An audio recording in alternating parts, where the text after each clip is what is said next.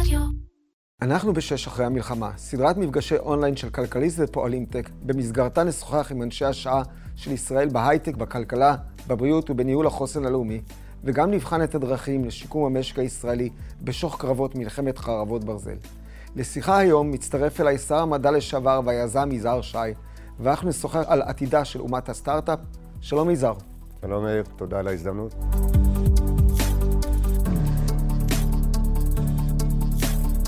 יזהר, בין כל הטייטלים שלך, ויש לא מעטים, התווסף לאחרונה טייטל נוראי ב-7 באוקטובר, אב שכול.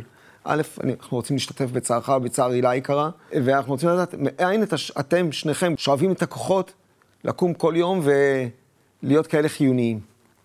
תראה, אנחנו נמצאים uh, במקום שבו יש uh, צער ועצב ותחושה של שכול שלעולם לא תעזוב אותנו. ומצד שני, יש גם uh, משמעות לנפילה של uh, ירון שלנו, וגם החברים שלנו, הם מתו בקרב uh, גיבורים, והגבורה שלהם הצילה הרבה מאוד אנשים, גם אזרחים וגם חיילות וחיילים. ויש משמעות לכך שבדרך הזו הם הגנו על מדינת ישראל. אנחנו בצד הכאב והצער העצום מרגישים מעין חובה מוסרית לקום בכל יום מחדש, וזה בכל יום החלטה לקום מחדש ולצאת החוצה ולייצג בכבוד את הערכים ואת המשמעות של הגבורה של הלוחמים האלה וירון שלנו ביניהם. מבחינתנו המשמעות היא לקום ולעשות דברים שגם הם נועדו להגן על מדינת ישראל, לעזור למדינת ישראל ולהמשיך להעביר את המורשת הזו של החיילים הגיבורים שלנו, שנתנו את נפשם למען המולדת. בשבועות הראשונים מאז המתקפה של החמאס, המשק נכנס להלם, זה מאוד מזכיר את התקופה של הקורונה. פתאום כולם בבית, כולם לא עושים כלום, רק קונים אוכל ומקסימום אה, מזמינים סרטים בנטפליקס. ועכשיו אנחנו מרגישים קצת התאוששות, הסקת האש, החטופים חוזרים, אבל זה מראית עין, המלחמה פגעה מאוד בכלכלה המקומית. איך אתה רואה את זה בתור מי שהיה שר בממשלה הקודמת? כן, אז היינו שם במצב דומה, הייתי בשיאה של הקורונה בממשלה, בקבינט הקורונה, קבינט מצומצם של מספר שרים עם ראש הממשלה, שניסה להתמודד גם עם ההיבטים הכלכליים של המשבר. אני חושב שאנחנו נמצאים עכשיו בסיטואציה דומה ברמה של האטה מאוד קשה, ומצד שני יש עלינו איומים שבתקופת הקורונה לא היו, אנחנו ממש באיומים קיומיים של מלחמה. אחרי שאמרתי את זה, אנחנו הוכחנו אז והוכחנו גם במשברים קודמים כמדינה.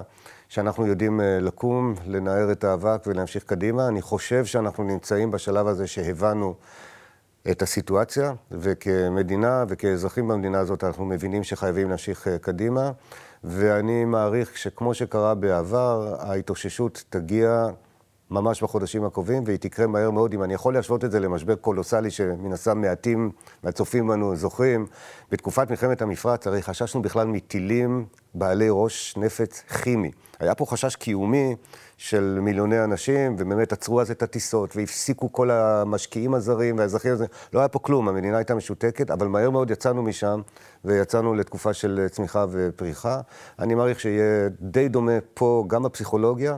וגם בהבנה שהתגברנו על מה שצריך ואנחנו ממשיכים קדימה. ענף ההייטק, שאתה בשר מבשרו, אה, הוא חלק מרכזי בכלכלה, בהייטק, וכנראה אחד הגורמים החשובים שיוציאו אותנו קדימה. אבל גם, למרות כמה אקזיטים שראינו, אה, התעשייה רואים חטאתה טלטלה, היא גם לפני זה הייתה בטלטלה קשה, ועכשיו עוד יותר. שאלה משני הכיוונים, איך אתה רואה בכלל את ההתמודדות של הענף עם זה, והאם המדינה צריכה לעשות בכלל משהו למען התעשייה? אז כמו שאמרת, אמיר, באמת נכנסנו למשבר המלחמה. על רקע של משבר גלובלי עולמי חריף, שממשלת ישראל טרחה והוסיפה לו גם משלה בשנה האחרונה, אז לא נכנסנו במצב האידיאלי, וכמובן המלחמה הזאת היא האטה נוספת.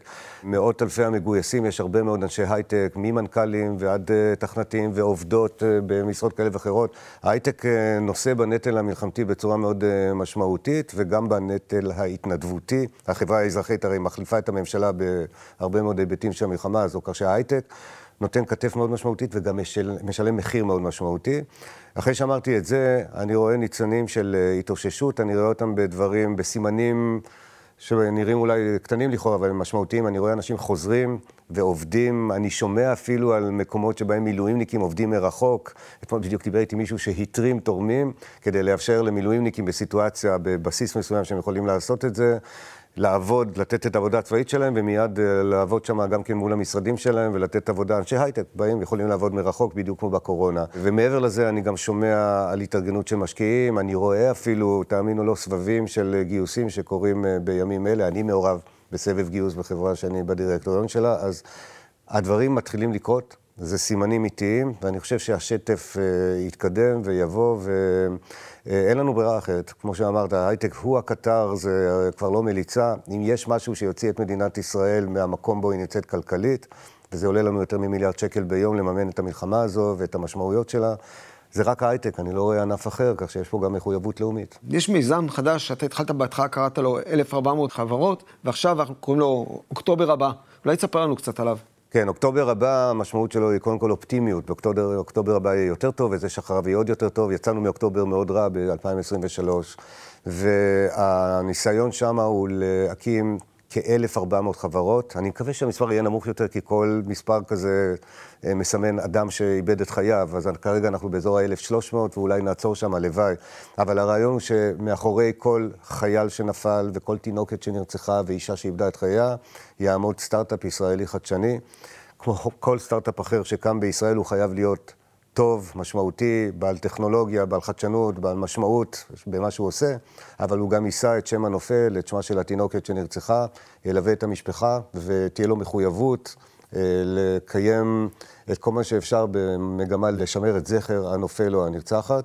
אה, יש פה מסע, שהוא מסע של שנים ארוכות, והמחויבות הזאת תעשה כמה דברים. האחד הוא, הם יהיו סטארט-אפים טובים. כי אנחנו דואגים שבמיזם הזה, נקסט אוקטובר, אוקטובר הבא, יהיו מיטב הסטארט-אפים של מדינת ישראל, שזוכים בכל מקרה לאמון המשקיעים ולאמון הקהילה הבינלאומית של משקיעים זרים, והם גם יוצאים למסע של שימור זכר הנופלת או הנרצח. הם גם ירגישו אולי קצת אצל עצמם איזו מחויבות, הרבה יותר מאשר נגיד סטארט-אפ רגיל, הוא אומר, אה, לא יצליח נקסט, אבל פה הוא אומר, אני לא, אני לא אתן לו ליפול כל כך בקלות. לגמרי, ואנחנו גם עושים מאמצים, אנחנו בתהליך של גיוס מנטורים, כל סטארט-אפ כזה יקבל מנטור, מנטורית שיעזרו וילוו אותם, תוכניות העשרה, תוכניות uh, תמיכה. והרבה מאוד יכולות. כן, אני מבין שאתה קיבלת גם המון אנשים כאילו שרוצים, מוכנים להתנדב, מוכנים להשקיע כסף. אה, דיברתי איתי על איזה כן. מישהו מאוד בכיר שהגיע לארץ ורק הוא מחכה להשקיע כסף. כן, ועכשיו תכף אני אזכיר את שמו, כי אני חושב שזה פרק משמעותי בפני עצמו, אבל באמת, אה, חשוב לציין קודם כל שזה בהתרגשות גדולה. אני רואה תמיכה מסיבית.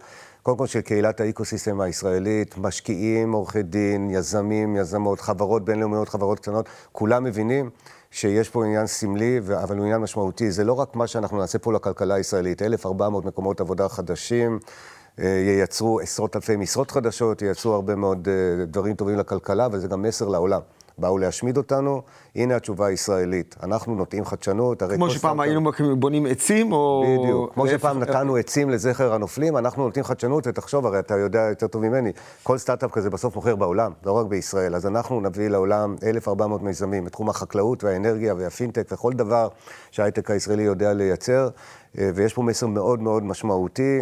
לעולם. ובהקשר הזה באמת, אתמול היה פה, וקיבלתי רשות להשתמש אה, בשמו, חואן דלגדו, הוא ה-CEO הנכנס, החדש, של המילטון ליין, החל מעוד חודש ומשהו, הוא יהיה co-CEO, CEO משותף. היום הוא vice chairman, הוא סגן היושב ראש של Hamilton Lane, זאת חברה עולמית, בין ה, מי שמכיר, בין המובילות בעולם בניהול השקעות עבור מיטב המשקיעים המוסדיים בעולם וגם בישראל. החבר'ה האלה פרוסים ב-20 ומשהו משרדים מסביב לגלובוס וגם בישראל. לימור דקל מובילה אותם כאן, סליחה, לימור בקר מובילה אותם כאן, אה, והם עושים עבודה יוצאת דופן בהבאת השקעות רבות למדינת ישראל. חואן דלגדו טס אתמול במיוחד מסינגפור ליומיים וחצי להיות כאן בישראל, קודם כל להביע הזדהות.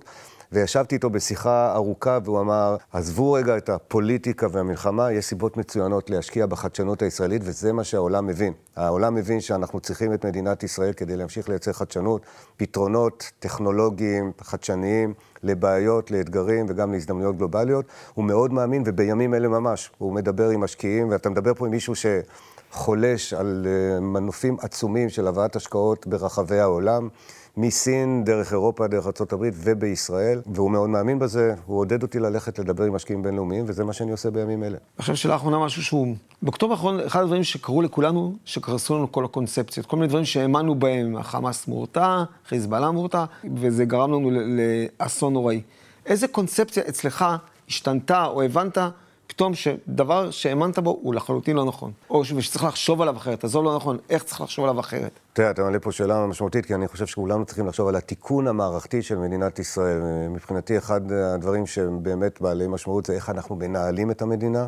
אני חושב שהקונספציה של ניהול מדינה על ידי גנרלים צריכה לעבור רוויזיה מחדש, ואני רוצה להגיד, יש לי הרבה כבוד לגנרלים מימין, משמאל, מהמרכז, שבאו לנהל את מדינת ישראל בעשרות השנים האחרונות.